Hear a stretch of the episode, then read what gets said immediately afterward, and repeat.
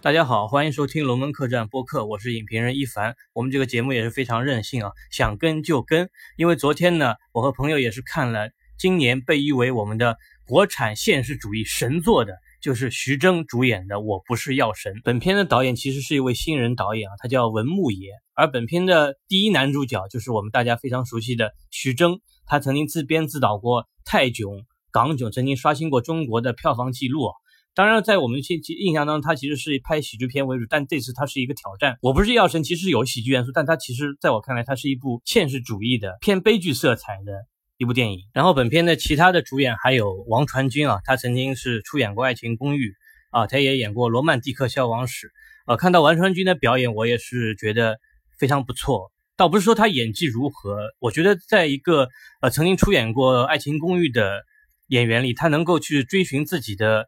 角色去当一个演员，而不是上一做一个上跑男的一个怎么讲呢？流量明星，我觉得值得肯定。然后本片的女主角吧是谭卓啊，她她可能大家都不太熟悉，她曾经是经常主演一些怎么讲呢？独小成本的独立电影，包括之前上映的《爆裂无声》，还有张宇、杨新明等啊。其实这部电影是取材于中国的一个真实事件啊，就是被誉为是印度抗癌药。代购第一人的陆勇先生的真实经历改编，讲述了徐峥扮演的印度神油店的老板，在一次意外的事件碰到了王传君饰演的曼丽白血病患者，从此走上了印度代购白血病药物的之旅的故事。然后他走上了自己的所谓的自我救赎的道路吧。我觉得这部电影是一个非常有现实意义的，包括我觉得在我们现在的中国的。这个影视圈或者是娱乐圈，我们从来不缺洗钱的大片，不缺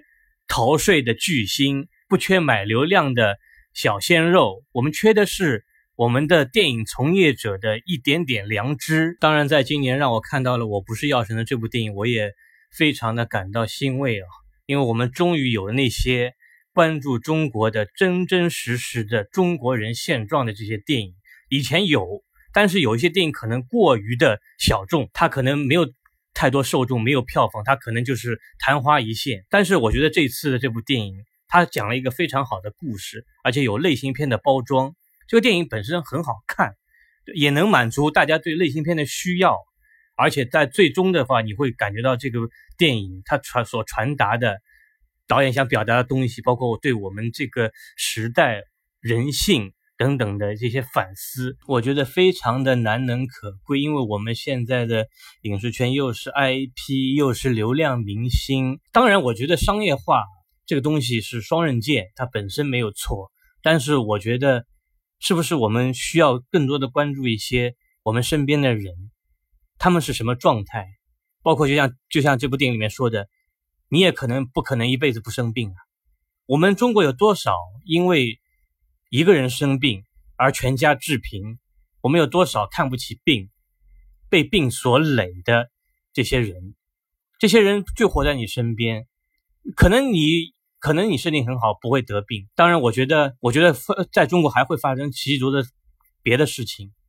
当然，我可能在这，我有回答，也对我而言，这部电影对我来说有一点触动，就是说，他真的是去关心这些人的，而不像冯小刚导演的。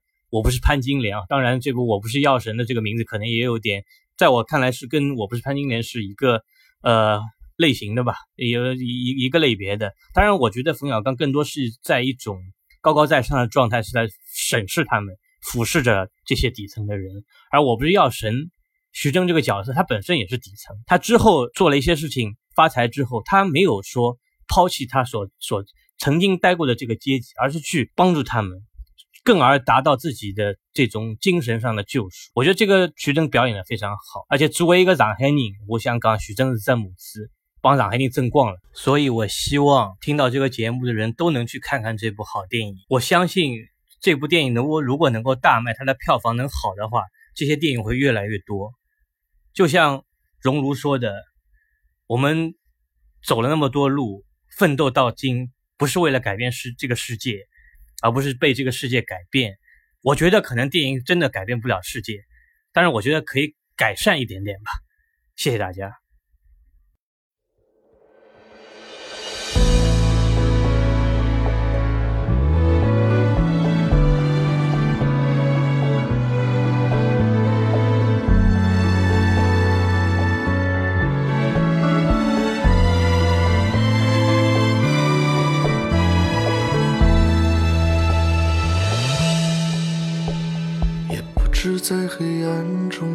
竟沉睡了多久？也不知要有多难才能睁开双眼。我从远方赶来，恰巧你们也在。痴迷留恋人间，我为他而狂野。我是这耀眼的瞬间，是划过天边的刹那火焰。我为你来看，我不顾一切，我将熄灭，永不能再回来。我在这里呀，就在这里呀。惊鸿一般短暂，像夏花一样绚烂。这是一个多美丽又遗憾的世界。我们就这样抱着笑着，还流着泪。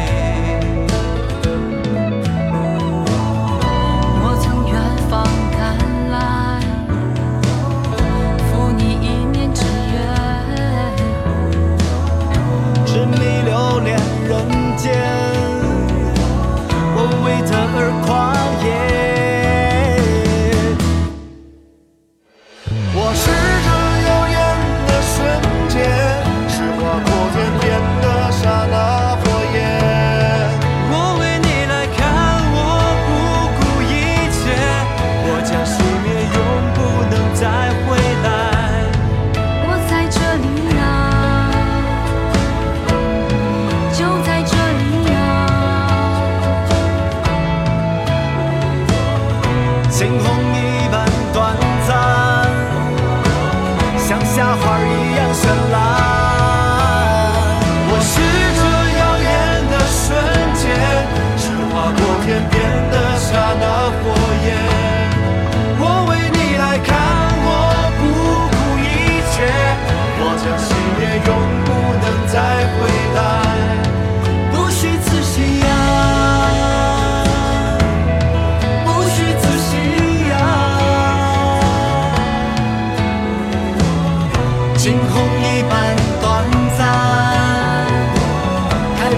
你眼前。